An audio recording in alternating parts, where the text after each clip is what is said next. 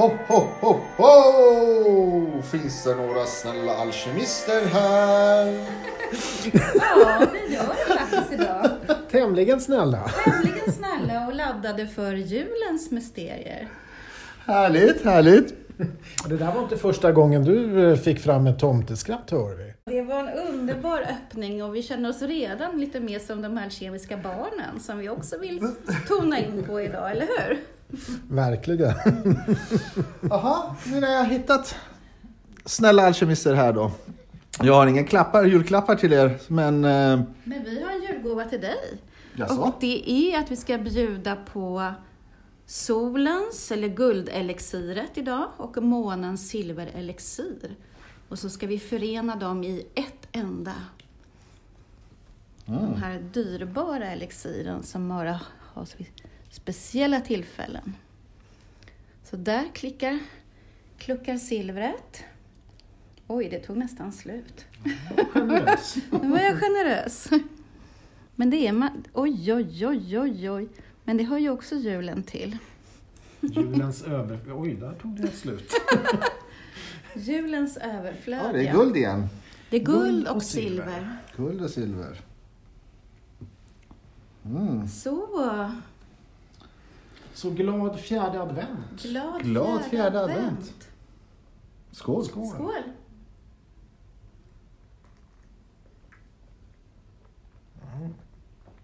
Mm. Mm.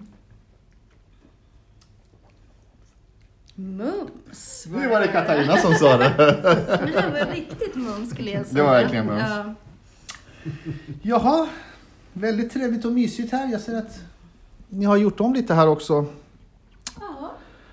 Ja, julpyntat lite och lite julklappar och sådär i butiken inför att vi har kommer ha butiken, eller har haft butiken öppen, så är det Mm. lite sådana saker kvar. Mm. Väldigt mysigt. Hur börjar vi? Vem börjar idag? Jag började ju att vara tomte. så nu får ni ta över.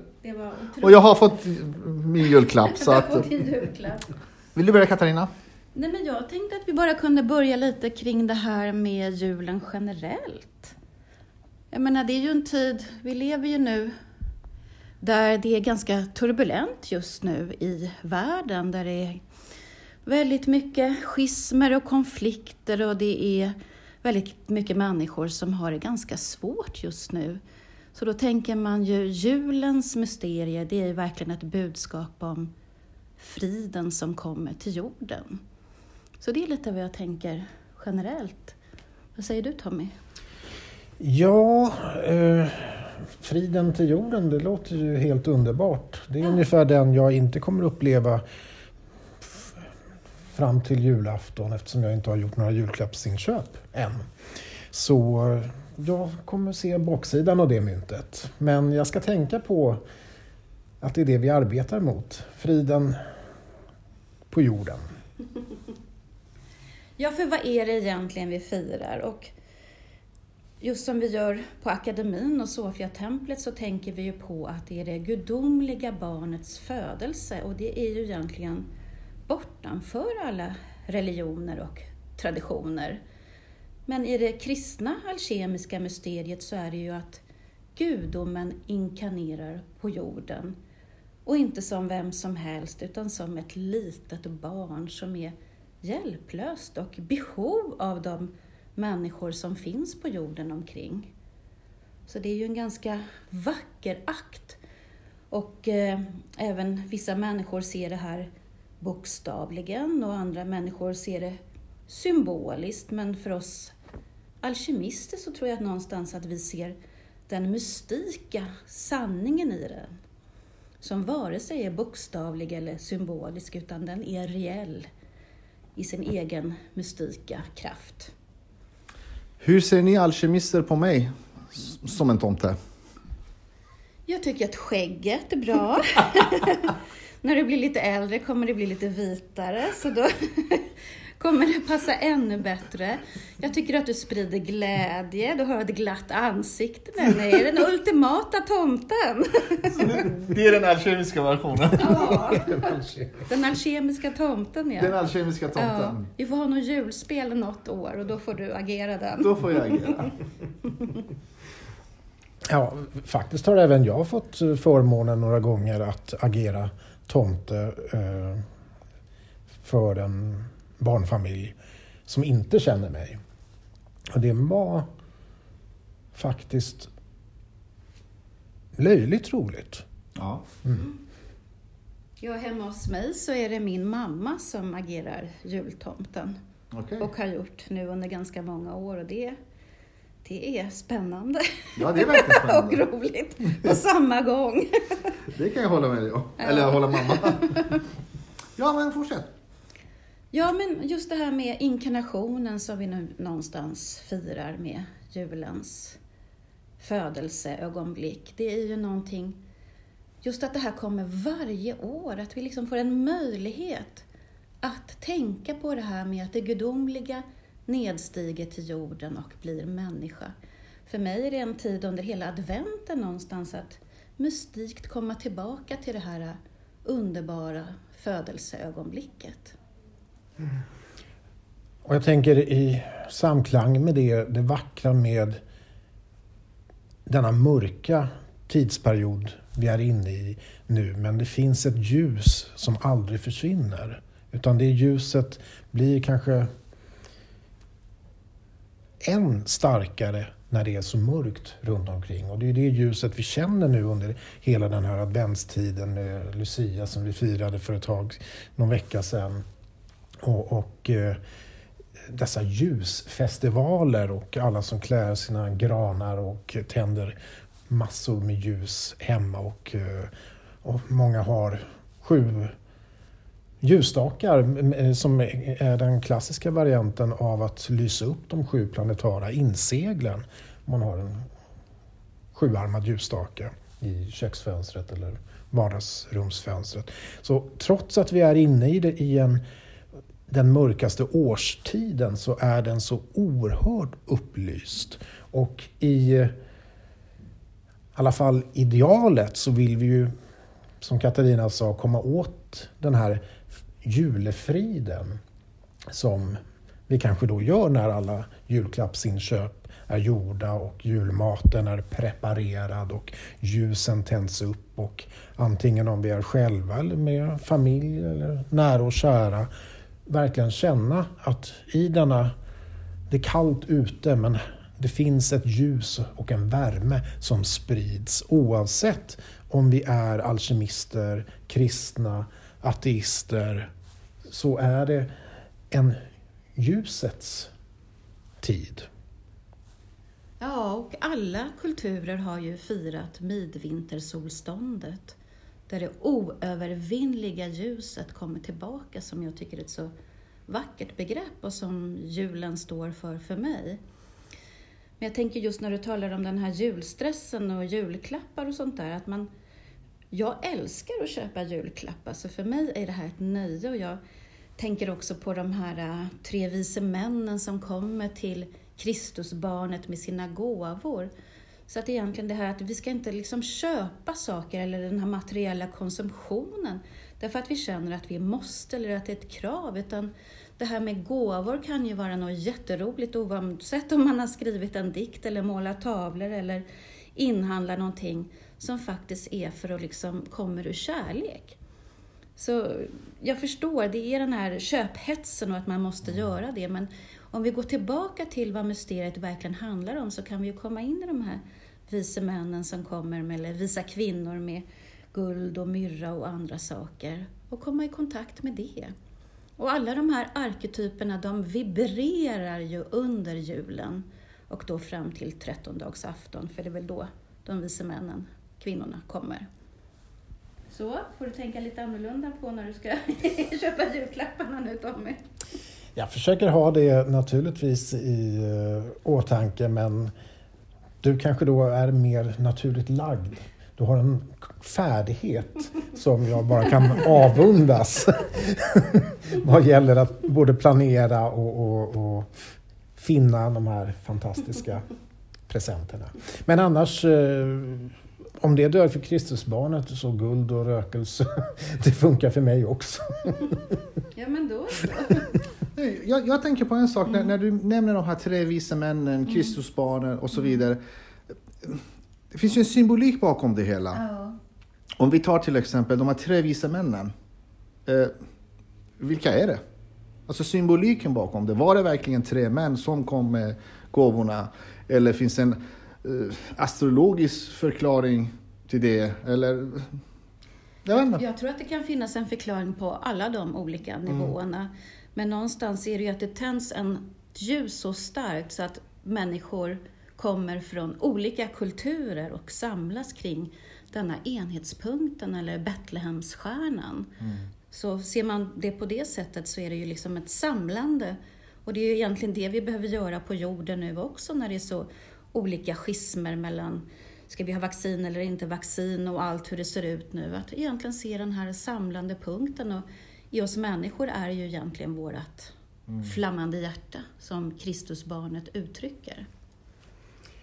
Och då har vi ju alla en uppgift att kunna bli då den vise mannen eller den vise kvinnan som även kallas för ma- magerna. Det, varför man är övertygad om att de var stjärntolkare, det vill säga astrologer. Som, eh, som Katarina sa, då kommer från andra traditioner men ser detta enhetsljus. Denna ledande stjärna som påvisar att någonting nytt har hänt i tillvaron. Att vi själva försöker bli den ma- magen, eller magiken, eller vise mannen eller vise kvinnan som söker manifestera och se och uppenbara detta enhetliga ljus som inte skapar separation utan som tvärtom får mänskligheten att enas för någonting större. Mm. Och för mig är det, jag har en, en sån här målning av Botticelli som är så här favoritmotiv varje jul. Och den är så spännande esoterisk därför att där föds inte barnet i en vanlig, vad heter det, sån här eh, stall, utan i en stor grotta. Så man kan verkligen känna att de, han är sprungen ur urmoden.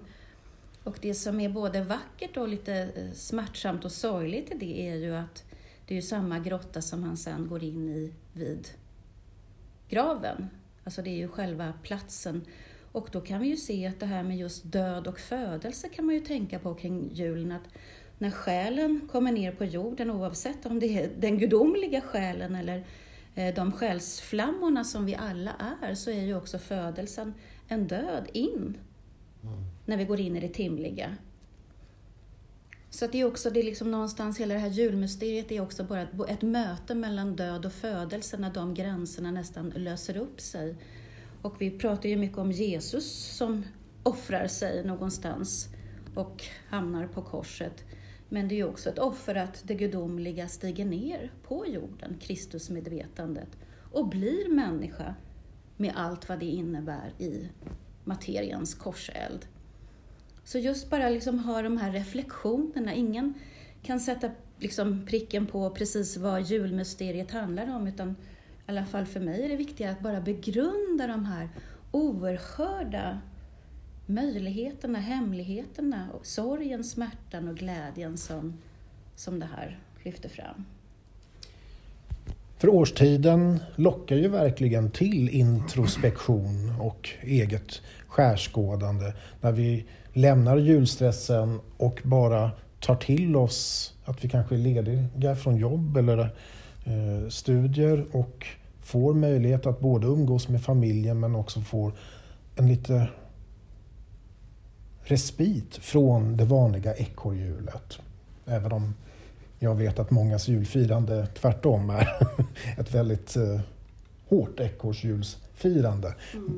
Men för oss i alla fall, så, så, eller för mig i alla fall, så är juletiden både kring julafton, advent, kring eh, midvinterstunden är ju när det mesta mörkret finns på vår jord. Och det är då det är lättast att gå in i sig själv. Att känna in de saker som vi inte har tid att känna in när vardagen rullar på. Att ta detta gudomliga ljus och lysa upp vår egen själ och utforska vår egen själs olika förmögenheter. Jag bara kom att tänka på, det finns ju någon sån här bild som går runt på sociala medier som säger, framförallt bland kvinnor som skickar runt, som säger jungfrufödsel, ja det är möjligt, men att hitta tre vise män, det vet jag inte. jag bara kom att tänka på det nu.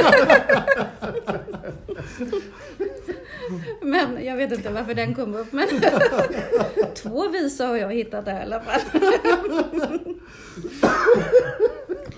Nej, men så, för, oss, för oss som alkemister så är det ju att jobba med öppna oss för Kristusmedvetandet. Och Kristusmedvetandet är ju bortanför det som vi kallar kyrkan. Mm. Och eh, att vi någonstans öppnar oss för det och ser att vi kan själva bli den som inkarnerar Kristusmedvetandet som de gudomliggjorda människorna. Eller helt enkelt föda det gudomliga barnet i vårt eget väsen. Och jag vill igen bara liksom trycka på att det är inte symboliskt. Och, det och därigenom behöver det inte heller vara faktiskt tid och rum, att det skedde då. Det spelar inte så stor roll. Och det spelar roll, självklart, för, för dem det är viktigt för. Men det, är liksom, det finns ingen konflikt i det här Kristusmedvetande. Det är liksom en djupare mystik sanning. Och då kan vi alla bli den som, som du var inne på också, går in i det här ljuset som vi har i vårt hjärta och bli den som inkarnerar det gudomliga barnet. Och egentligen är ju det det som vi arbetar med i det hela det alkemiska arbetet. Mm.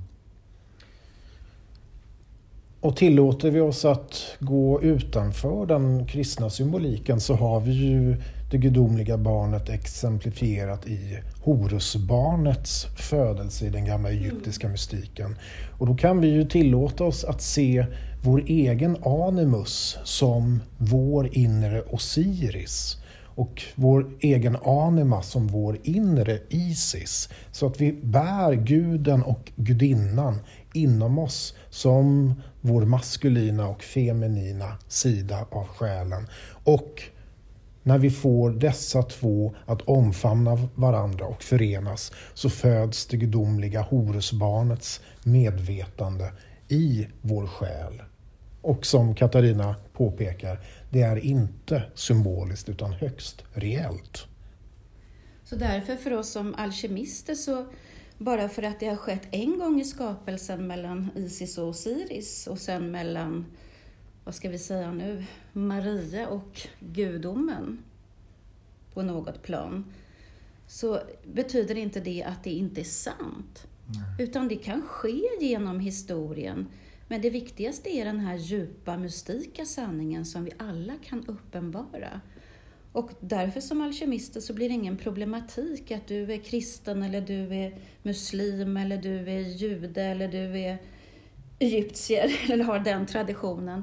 Därför att det, kan, det här har gått igenom, det här tillhör hela vår mänskliga utveckling. Det här med att vi väntar på att solens barn ska födas. Druiderna hade också samma sak. Så, så på något sätt utifrån det alkemiska julfirandet så kan alla religioner vara med.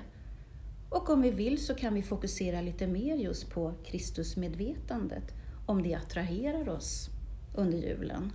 Men tror ni att alla vet att det är Kristus medvetande? Eller vad Kristus medvetande är? Tänker jag. Eller firar de bara rent symboliskt julen? Att, för jag tänker ju så här, alltså det som ni berättar nu, mm. det är jättefint. Men jag tänker så här, de flesta mår ju verkligen dåliga under jultid. Oh. Folk har ju ångest. Oh. Alltså dels på grund av att själva stressen, handla julklappar. Oh. Men sen mår de ju allmänt dåliga. Eh, av olika anledningar. Och jag mm. tänker så här. Varför, varför blir det så mycket negativt i en sån positiv tid? Är du med hur jag tänker? Mm. Det är ju både skönheten och problematiken med våra traditioner.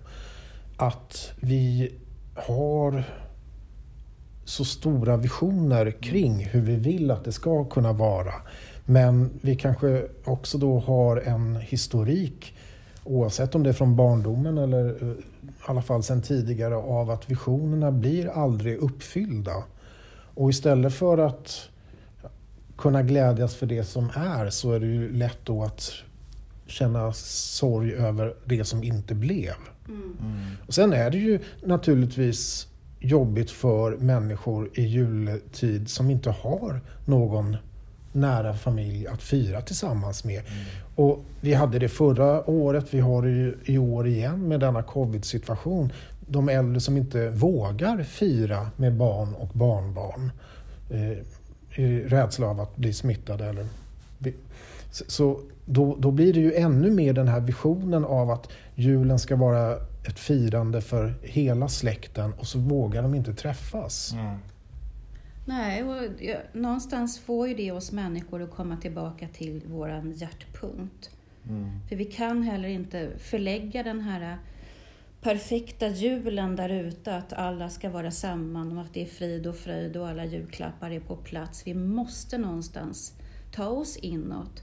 Och då blir det ju också, ja, det är smärtsamt men det är också en väldig frukt när man någonstans kan gå in och se vad essensen är i julen. Och då blir det ju då att någonstans komma i kontakt med det här medvetandet. Jag menar, både Jesus och Kristus uttrycker ju någonstans en kraft som kommer till jorden som bär kärlek, som bär jämlikhet, som bär frihet och som kastar ut korruption och månglare i templet. Mm. Så det är någonstans att tona in på det och då kan ju det stärka oss som, som individer i den här turbulenta världen just nu.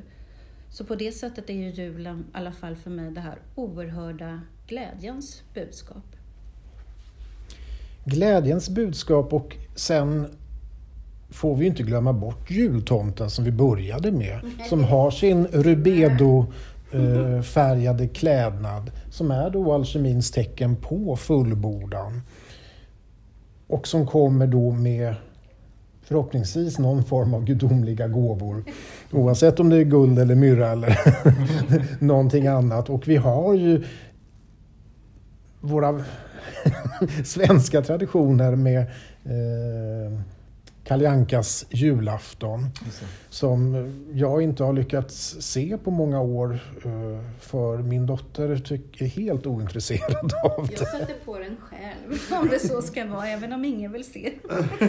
Och där tycker jag att, att i, i de här eh, tecknade kortfilmerna så är det väldigt mycket av julens mysteriebudskap som kommer fram och vi som kan vår alkemi kan ju se alla alkemiska faser utspelas i mm. dessa Disney-tecknade mm. filmer. Mm. Hela det alkemiska opuset är nästan med i de här Disney-sagorna. Ja. För det, vi bör, börjar ju någonstans med en, en eh, katalysator, det som sätter igång den merkuriala elden. Vad passar det bättre än de här rackarna Piff och Puff som likt den flyktiga Merkuren springer upp och ner och retar gallfeber på I den... Livets träd, I livets träd dessutom. Och retar gallfeber på vår djursjäl, eller vår animaliska instinkt i form av hunden. Men vi kommer ju sen snabbt in i det alkemiska opusets svärta. Den svarta negredofasen med Askungens saga. Mm. Men också som leder över till eh, det vita bröllopet skulle vi säga, för det är någonstans hur svärtad Sofia eller gudinnans dotter är på jorden så till slut så får hon den där gyllene skon som är bara jord för henne. Visst är det så, Askungen? Mm. Ja. jag tittar på er bara, mm. Det är inte det som visas på julafton dock? Men. Nej, nej, men det är ju, nej, då får vi bara se den här sorgen när hon inte får gå på balen. Ja. Men vi får tänka liksom hela filmen framåt. Och då är det ju någonstans föreningen mellan prinsen och prinsessan då. Och det är ju det vita bröllopet i alkemin. Så där har vi också det hur Sofia svärtad, eller vi alla människor är som själar svärtade på jorden. Men till slut så finner vi den här gyllene skon, eller rubedo, och når vår andra hälft och blir ett. Gud vad intressant. Och då kommer vi in på Albedos mysterier, Snövit och de sju dvärgarna. Mm. Sju dvärgarna vet vi ju står för de sju planetariska eh, kvaliteterna och de sju metallerna. Och eh, påvisar hur alla dessa måste samspela för att den alkemiska bröllopsfesten ska kunna äga rum. Och det är ju på så sätt när man får sjutalet att cirkulera kring enheten så kan vi ju någonstans härbärgera det här giftet som hon får i äpplet, eller hur? Nu tittar jag på er igen. och giftet är ju någonstans Samael som är den giftiga ängen eller, eller allt det som vi råkar ut för men som när vi tar oss igenom det, liksom Johannes i uppenbarelsen kunde svälja giftet men överleva det och då blir den Johannes den gudomliga så är det på samma sätt med Snövit. Mm. Sen får vi väl ta som Citrinitas.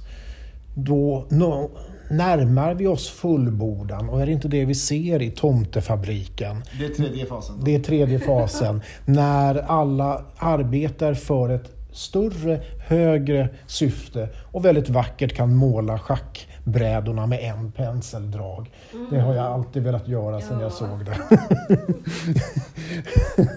och allting marscherar självmant sig ner i den stora julsäcken mm. som då ska spridas ut över skapelsen i Rubedos fullbordan. Som jultomten. Som jultomten. Och där kommer jag in i bilden. Där kommer den röda fasen, ja precis. Men i röda fasen har vi även tjuren Ferdinand. Ja, verkligen. Som någonstans ut, uh, i, i den, dessa få minuter som visas mm. så kommer ju alla fyra faser med. Från Negredo till Albedo till Citrinetas när han tvingas ut på eh, Matador-arenan och slutar med att han slickar på Matadorens ros på bröstet för att han vet vad hans rubedo är. Och det är ju att sitta under korkeken. Livets träd har vi där igen. Så där har vi våran julgran. Så när vi börjar tänka på det, att vi skaffar julgranen och klär granen, så kan vi se att vi sätter upp sefirorna på Kabbalans alltså livets, livets träd. Ja, och sätter upp sefirerna som uttrycker det. Vi har livets träd som står med sin väldoft, i alla fall om vi inte har en plastgran. Annars har vi det mm. mer symboliskt. Så är någonstans börja återvända till alla de här sagorna också, för det är också det som julen är. Och det är därför också Kristus föds ju som ett litet barn. Mm. Inte som en fullfjädrad vuxen som bara vandrar på jorden. Så komma tillbaka till den här förundran och också glädjen över mysterierna, över magin, att återförtrolla världen någonstans, för den har ju blivit avförtrollad. Mm. Och då får vi också alla människor som blir så deppiga helt enkelt. För det är inte ja. roligt att leva i en värld utan magi och förtrollning. Nej. Nej. Alltså man kan titta på julafton där på Kalle Anka så får man lite av den där förtrollningen att sprida ja, in Nu ska man verkligen titta på ja. det en gång till med andra ja, ögon efter, efter era berättelser. Men jag tänker alltså det här var bland de finaste och mest intressanta eh, versionerna, höll jag på att säga, men eh, av, av ju. Så här Katarina mm. och Tommy. Jag tänker så här, vi, vi, som sagt vi gick ju in på det här med varför mår folk ja. dåliga, är deppiga under julen. Mm. Om vi skulle vilja ge dem en julklapp mm. och göra vårt bästa här och ge dem verkligen något fint, för att jag blev glad av det ni berättade nu. eh, vad, skulle ni, vad skulle ni vilja ge till de här ensamma människorna, folk som eh, har det lite jobbigare, eh, är lite deppiga, jag vet inte vad jag ska säga, under julen, mm. Framförallt nu när det är liksom covid och allt vad det är mm. som har gjort saken värre. Vad skulle vi kunna ge dem nu?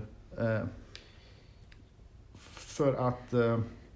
Jag tänker på att vi skulle kunna tona in bara lite imaginativ tillsammans någonstans för att sprida ut den atmosfären och att människor kan få känna med lite det som vi upplever med den alkemiska julen. Vad tror ni? Det låter jättebra. Ja. För det Katarina var inne på förut hade jag sagt på annat sätt att vi vill ju hjälpa till att besjäla Mm. världen. Lyckas vi besjäla världen så slutar den både vara kall och hård Mm. och denna separation börjar lösas upp också. För ju mer vi besjälar världen desto mer blir vi sammanknutna med alla själar. Ja. Så även om vi är ensam i det fysiska så kan vi känna närvaron både med historiens vingslag apropå den kristna berättelsen om vad som skedde för ett par tusen år sedan eller den egyptiska vad som skedde för ännu längre sedan.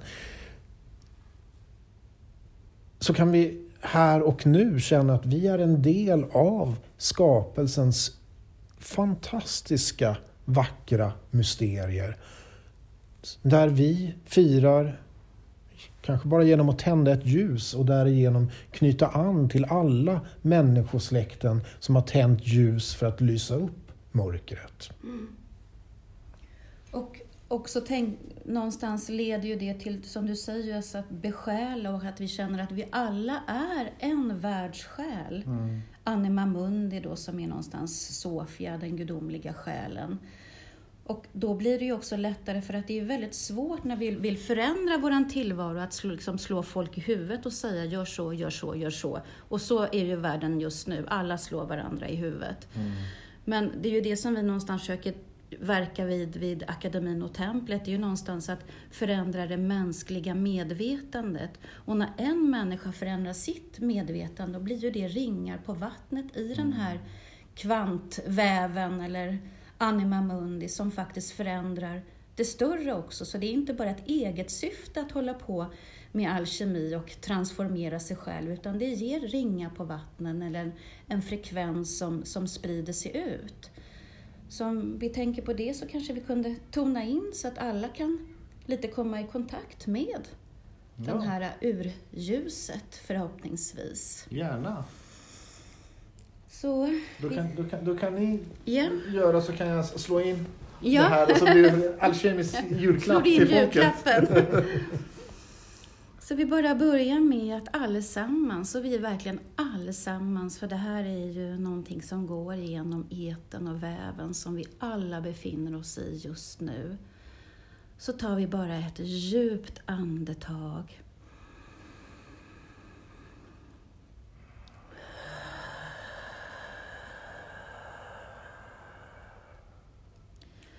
Och börja med att låta allting vara precis som det är.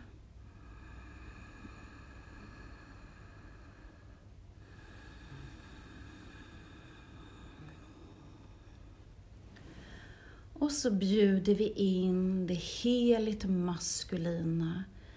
Det som vi kan uttrycka som den gudomliga logoskraften att komma till oss. Urfaderns oskapade ljus. Och vi behöver inte se, vi kan bara, bara känna, förnimma, vara intuitiva och öppna vårt hjärta för att ta emot Logos kraft så att det förlorade ordet kommer åter. Och vi kan se hur det ta sin plats på ena sidan i vårt bröst. Känn den här heligt maskulina vibrationen som strömmar igenom med utgångspunkt från ena sidan av vårt bröst.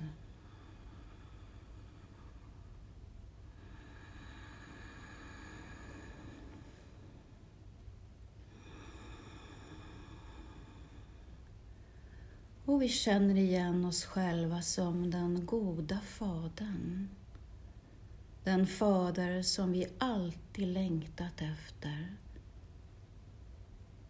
Den Fader som är ett uttryck av gudomens maskulina sida. Vi låter nu den kraften springa upp ur djupet av oss själva. Och ta så ett djupt andetag. Och låter logos vibration strömma igenom hela vårt väsen.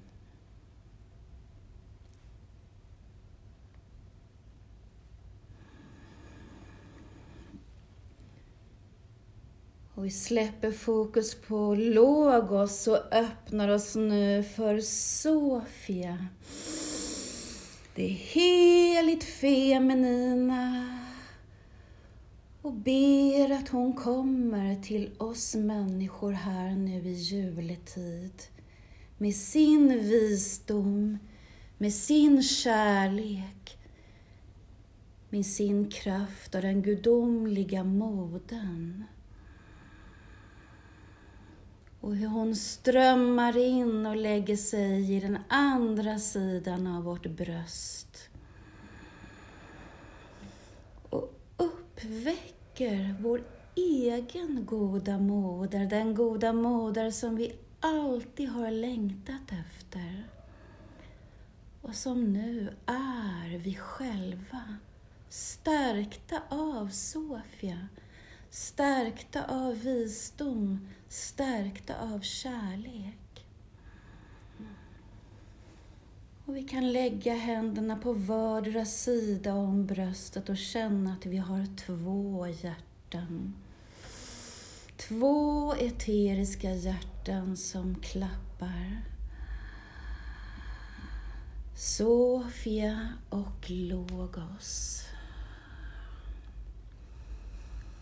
Och precis som i begynnelsen när Sofia och Logos var ett, så längtar Sofia och Logos alltid efter att återförenas. Och nu i det mänskliga kärlet så är de nära varandra.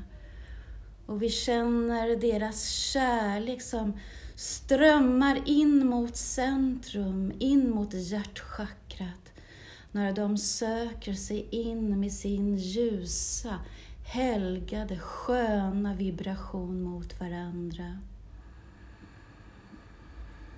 Och ta några djupa andetag och andas in och ut så att flödet kommer igång mellan guden och gudinnan.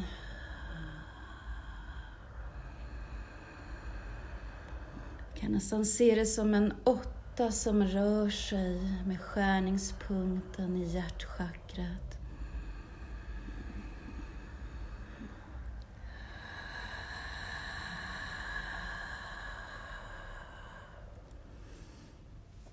Och förnimmer nu skärningspunkten mitt i bröstet. Hur urmoden och urfaden möts i brudkammaren, i hjärtats kammare. Och här koncipieras det gudomliga barnet som ett frö i vårt eget väsen. Ett gyllene frö en gyllene låga och med några djupa andetag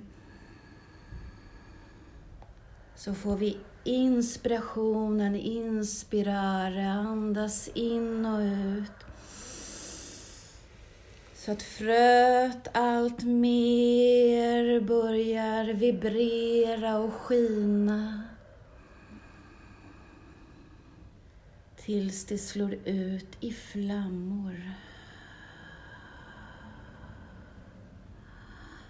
Och får vårt hjärta att flamma. Och långt här inne så bor vårt eget inre barn. Detta barn som inget kan förgöra. Det som vi möter som Kristusbarnet som Herodes inte lyckades slakta. Vi har alla detta solens och månens hermafroditiska barn djupt in i hjärtats kammare.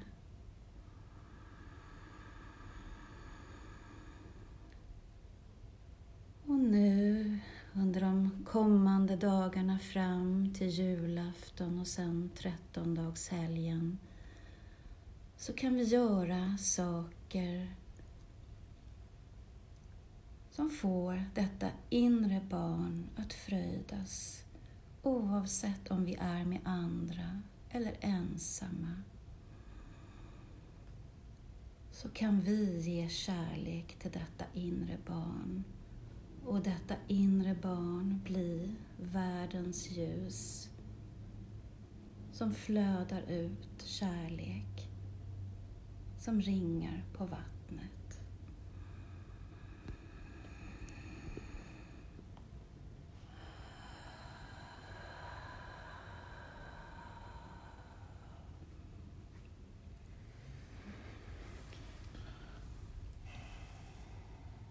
Varmt det blev.